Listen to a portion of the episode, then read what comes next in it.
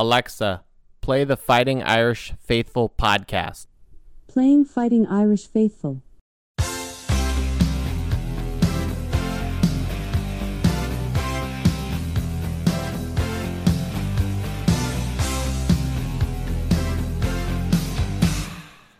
You're listening to the Fighting Irish Faithful show where we are undefeated at 9 and 0. Tonight's episode, we're going to do a quick recap of Notre Dame versus North Carolina. We're going to give some in depth analysis of Notre Dame's wide receiving crew. Going to give a lot of praise to Clark Lea and his defense. Answer the question Is Ian Book a viable Heisman candidate? And spoiler alert, Notre Dame is going to beat Syracuse. So let's get after it right now. Pour yourself a drink, uh, sit back, relax. But if you're driving, don't have a drink, all right, unless it's coffee. And let's go, Irish. Three wide receivers right. They're going to go for two. Back to throw. Walsh looks, looks, looks. Has the time. Lost the ball. The pass is batted down. It's batted down by Peru. Dawson throws, open receiver in the end zone. Touchdown, Notre Dame! Somehow, the Irish did it! Out of the pack. 30, 35. Goodbye, baby. At the 50, the 40, the 30, the 20, the 10. Five, five, rocket touchdown. Irish. Zbikowski looking for a block. Cuts to the right to the 40. Gets a block, gets to the 45, 50. Up to the 45, 40, 30. One man to beat. 20, 15, 10. He's down to the 5. Touchdown, Irish!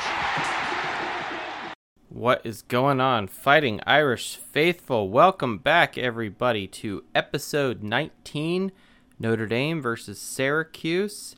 Uh, Syracuse is going to be just a little piece here at the end, but uh, hey, we already did a North Carolina episode and a defensive episode and a quarterback Ian Book episode. So uh, if you want to hear those, go back to the archives at the beginning of the season. That's episode, I think, two, five, and three, respectively. Though I would be impressed if that was actually correct.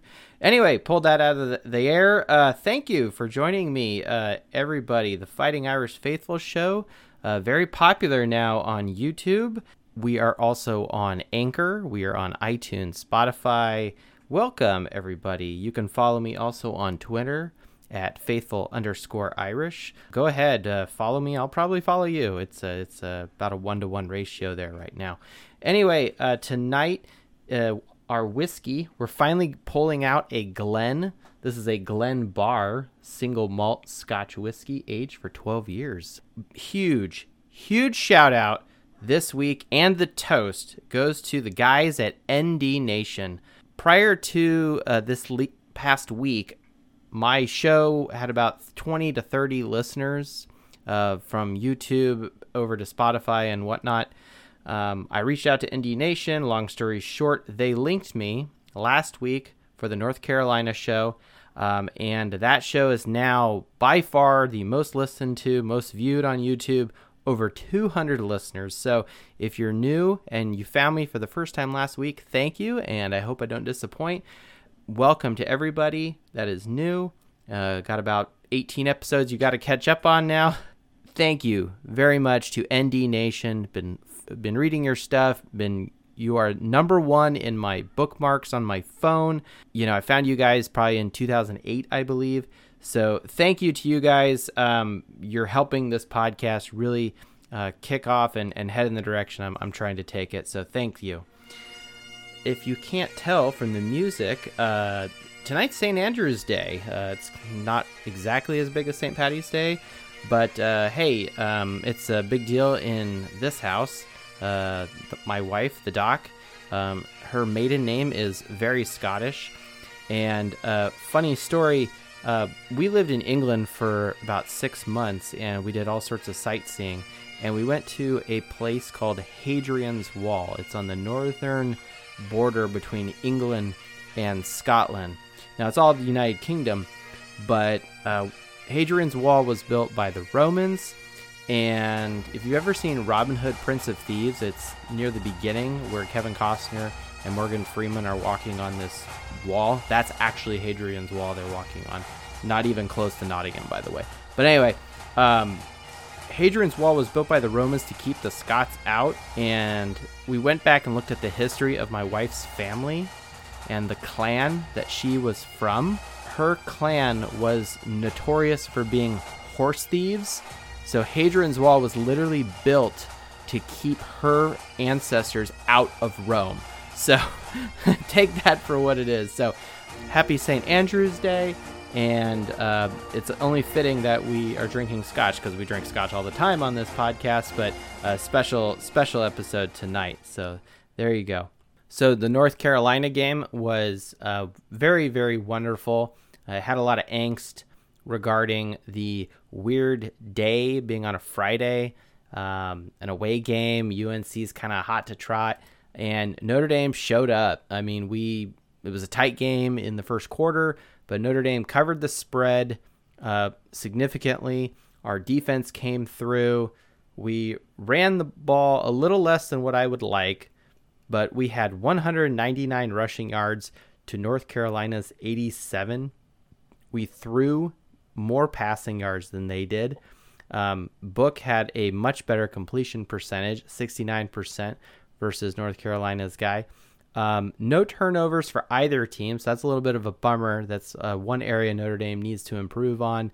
But Notre Dame had six sacks and eight tackles for loss and limited North Carolina to 17% on third down. This is very, very good football um, with a great time of possession, about 35 minutes of the whole football game. Notre Dame had the ball. So, um, way to play keep away, but also the defense dominated limited and contained North Carolina. They couldn't do shit against us. It was quite quite wonderful to see.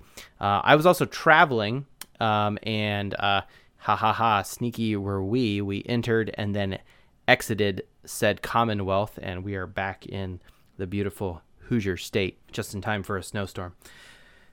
North Carolina uh, doesn't have shit on Notre Dame, and Notre Dame's receivers in this game really stepped up. First, we want to give some love out to Javon McKinley.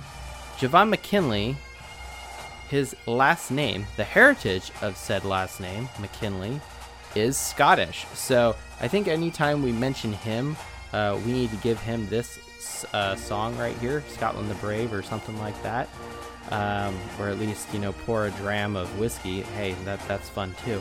But McKinley was six of six for 135 yards, and his longest was that 53 yard pass uh, reception that he got from Book. So, way to go, McKinley. Then, Mr. Mayer, four receptions for 54 yards, with 16 yards being his longest. And uh, if you follow me on Twitter, I've been notorious now for uh, putting the emoji of the jack o' lantern every time he catches a ball. I think that's going to be a scorecard now. Uh, kind of like an old World, World War II fighter plane, P-51 Mustang or something, you know, and you put a put a star on your plane, you know, every time you get a catch.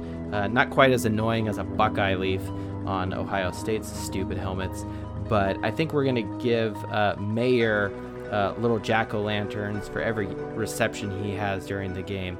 So uh, more to come on Twitter for that one. Skowronek, three receptions, 34 yards. Kyren Williams, four receptions, 20 yards, and our only receiving touchdown.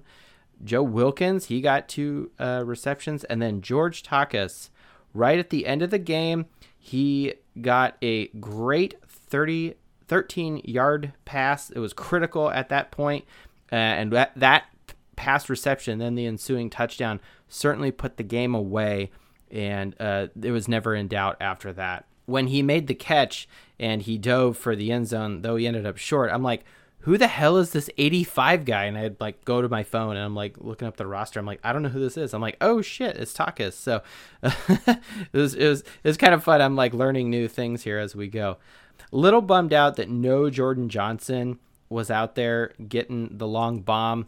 Um, go back to last week's episode where I said Kelly needs to pull Jordan Johnson and Book aside and say, hey, first play of the game, throw it deep, chuck it up there, go get it. You're one of the fastest freaks on the team, and you're awesome, and keep him engaged, um, and uh, just just go with it. Uh, that didn't happen, which is unfortunate, but regardless, the outcome of the game is more important than the new freshman's uh, output. Looking at our receivers for the season, though, it's really interesting to see how the receiving has been divided up. And I looked at Notre Dame's top four receivers. Uh, first, Ben Skowronek is clearly winning as far as overall touchdowns. He has five, more than any other receiver, including tight ends.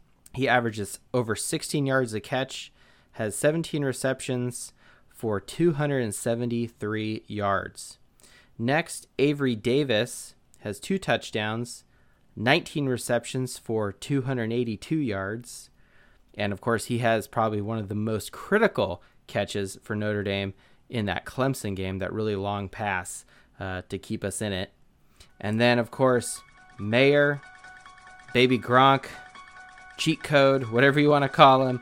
Uh, he has 25 receptions for 301 yards and two touchdowns. But then I think Notre Dame's most powerful weapon, cue the bagpipes here, Javon McKinley, 30 receptions, 549 yards, but zero touchdowns. Why the hell does he not have any touchdowns at this point in the season? He averages over 18 yards a catch.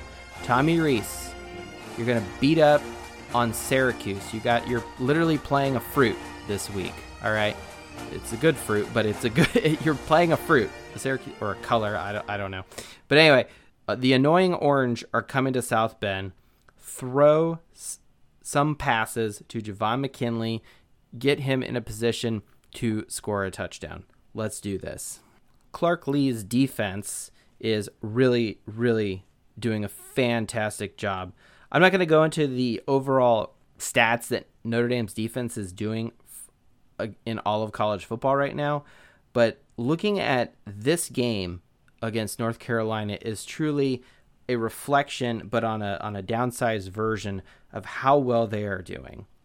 The first quarter of the North Carolina game, Notre Dame was just trading points with the Tar Heels back and forth, back and forth. Uh, 14 points for both teams, and you know it was a yard points gasm.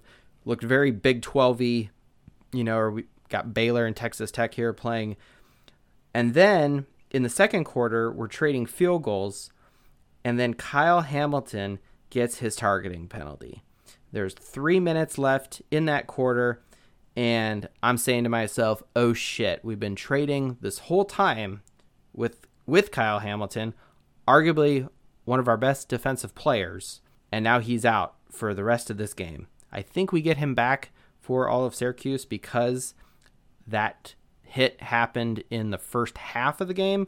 So um, if that's when you're going to get a targeting penalty, it, it's best to be at the end of the second quarter, I guess. But that same drive is when North Carolina got their last points. If we look at the play breakdown of the drives of North Carolina after that hit, after losing Kyle Hamilton. So all their drives from the third and the fourth quarter. Third quarter, punt, punt, punt, and then the fourth quarter, punt, punt, turnover on downs. I mean, they only had 25 plays for 58 yards the entire second half without Kyle Hamilton. That is amazing what is Clark Lea doing that he is just masterminding this? Bob Diaco was very, very notorious for doing this, especially in 2012. We would start out slow, but then would make great transitions, great adjustments to the defense and lock him down. That happened in the BYU game in 2012. Go back, watch the tape. But the first half of the game North Carolina had 215 yards. We go into locker room, we have Gatorade and orange slices, but Clark Lea's out there masterminding this great plan. Also on the defense, want to give a huge shout out to Marist Liufau. He is from Hawaii and he stepped up huge this game. He filled some big big shoes, had some great stats, great stops, great tackles. Uh, g- great job to see him out there kicking ass for Notre Dame. At the end of the game, of course, Ian Book now has tied the likes of Brady Quinn and whatnot for the most number of wins for a starting quarterback at Notre Dame. And that is certainly a achievement that he deserves being the starting quarterback. There was also all sorts of chatter on Twitter about should Book win Heisman. Certainly his crazy circus throw to Mayer where it was like across his body, backhanded. You know, I don't know what that was, but that was amazing. Uh, what the hell did we just see there? Um, I don't know if that was necessarily a Heisman moment, but it certainly was impressive. And I don't know if it was dumb luck or just at his athletic ability really coming out and Mayer just being in the right space at the right time. Who knows?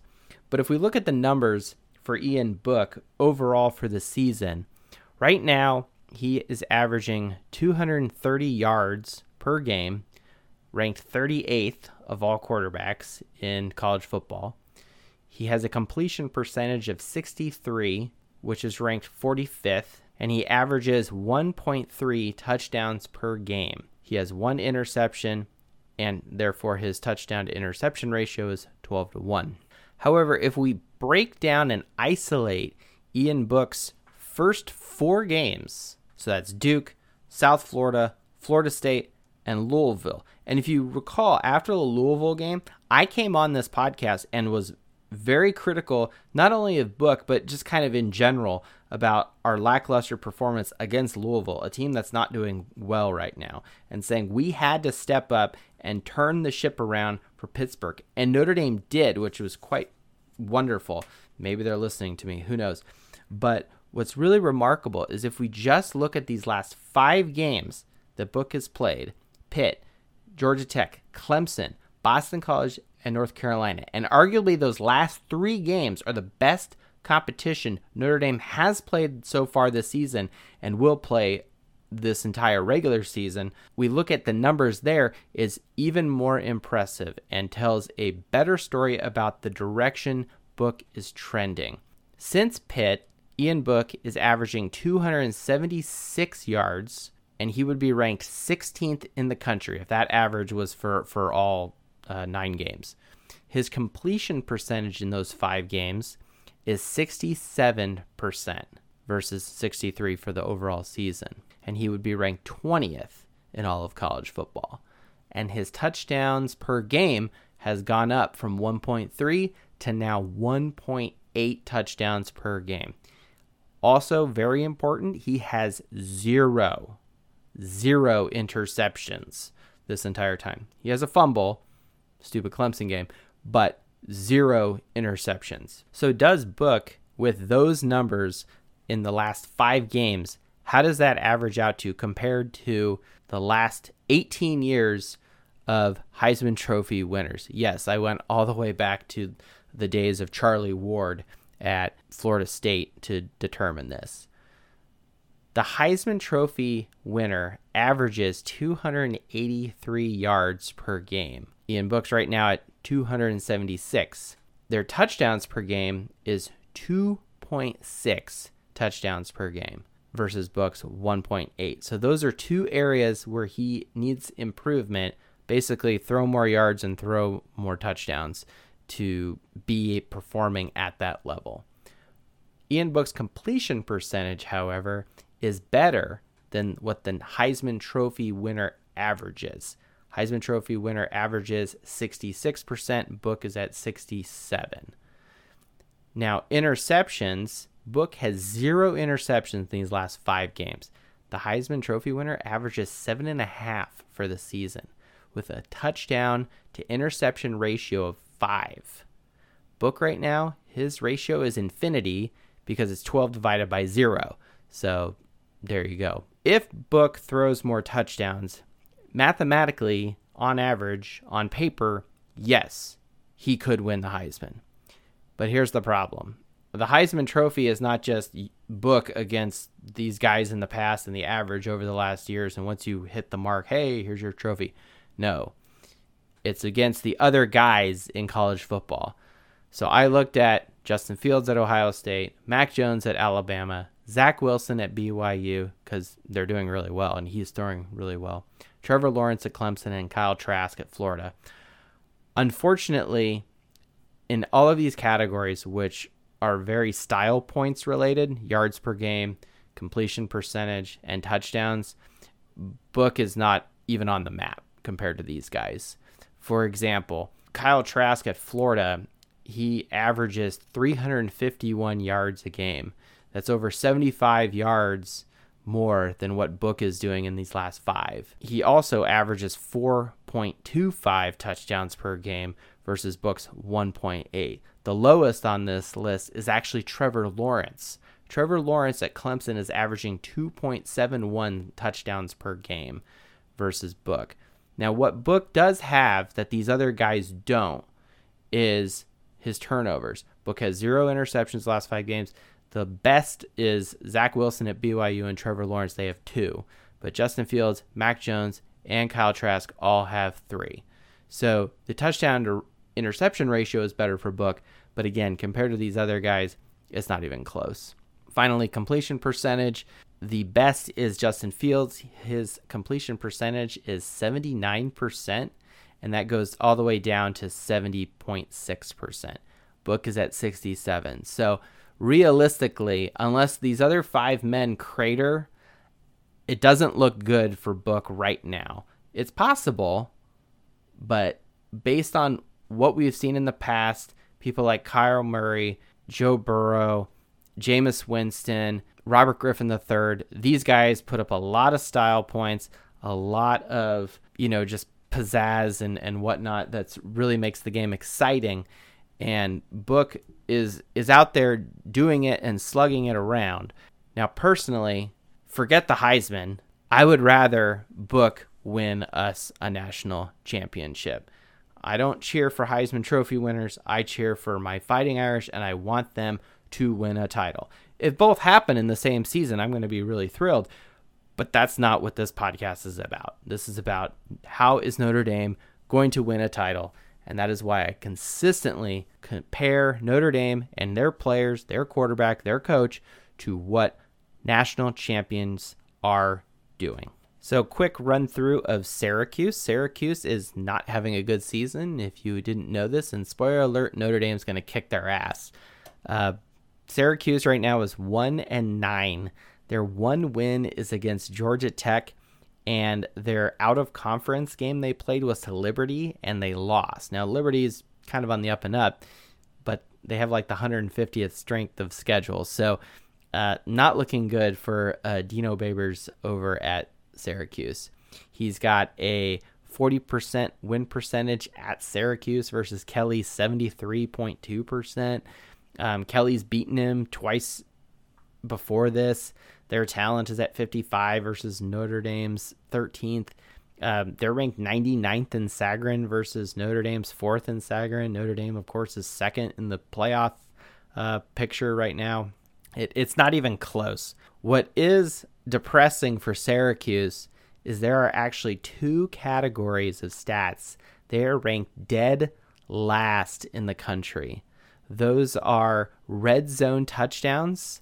They score a touchdown 40% versus Notre Dame 60%. And time of possession, they are dead last. Out of 127 teams, they possess the ball only 40% of the time. Notre Dame is ranked 10th in the country at 56.99%. So it should be, quite frankly, a slaughter. There's really only two categories that on paper they're better than Notre Dame, and that's they've thrown more passing touchdowns. They've thrown two more passing touchdowns, and they have one more turnover on the season. That's it. Everything else, it's terrible. They're 100th in rushing. They're 119th in rushing touchdowns. They're 126th in total offense. They are 124th in rushing yards. They're 125th in red zone scoring percentage. It's not good. And their yards per point efficiency is 14.3. Notre Dame is 12.57. So, team rankings is giving Notre Dame a 98.7% win percentage. It should be 99.9. Uh, quite frankly, I don't know how they figure this stuff out. Um, I guess, you know, anything can happen, you know, and we've shit the bed against other teams, but the not at the way Notre Dame is doing things right now. All right, something like really bad would have to happen at Notre Dame. Like I think I could go up there and it, you know, have us get cover the spread of 33 points, okay, and go up there and coach. I'm just gonna say, hey, throw it to Jordan Johnson and then just hand it off to Kyren Williams and throw it to Mayer a few times and that's it. Um, Notre Dame's to win. They if they don't cover the spread, I think that would be actually quite a failure. Spread's 33 points. Uh, there's really really no reason why they shouldn't go out there and just blow them out of the water. Um, I'm kind of wishing that with the weather getting cold, that Miami or Florida State was playing us. Some team from Florida or the Carolinas, you know. Uh, Syracuse is, you know, Northern New York. You know, they play in the Carrier Dome. They they're used to the cold, so it's kind of not as fun playing Syracuse in snow. Uh, I don't think it's going to snow during the game, but it's going to be cold, uh, so that's a little bit of a bummer. But on the plus side, it is senior night, and so we can um, pay our respects to the seniors, and um, it's nice to see them on a solid winning team.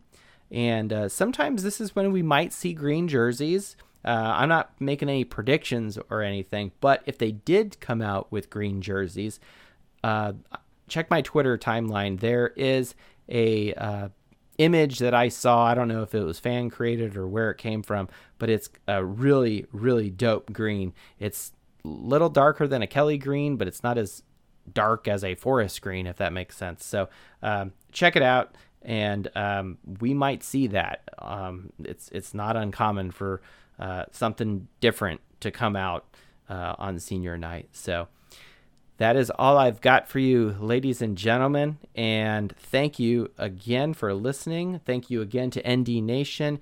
Uh, check me out on Twitter at faithful underscore Irish. And uh, have a great week.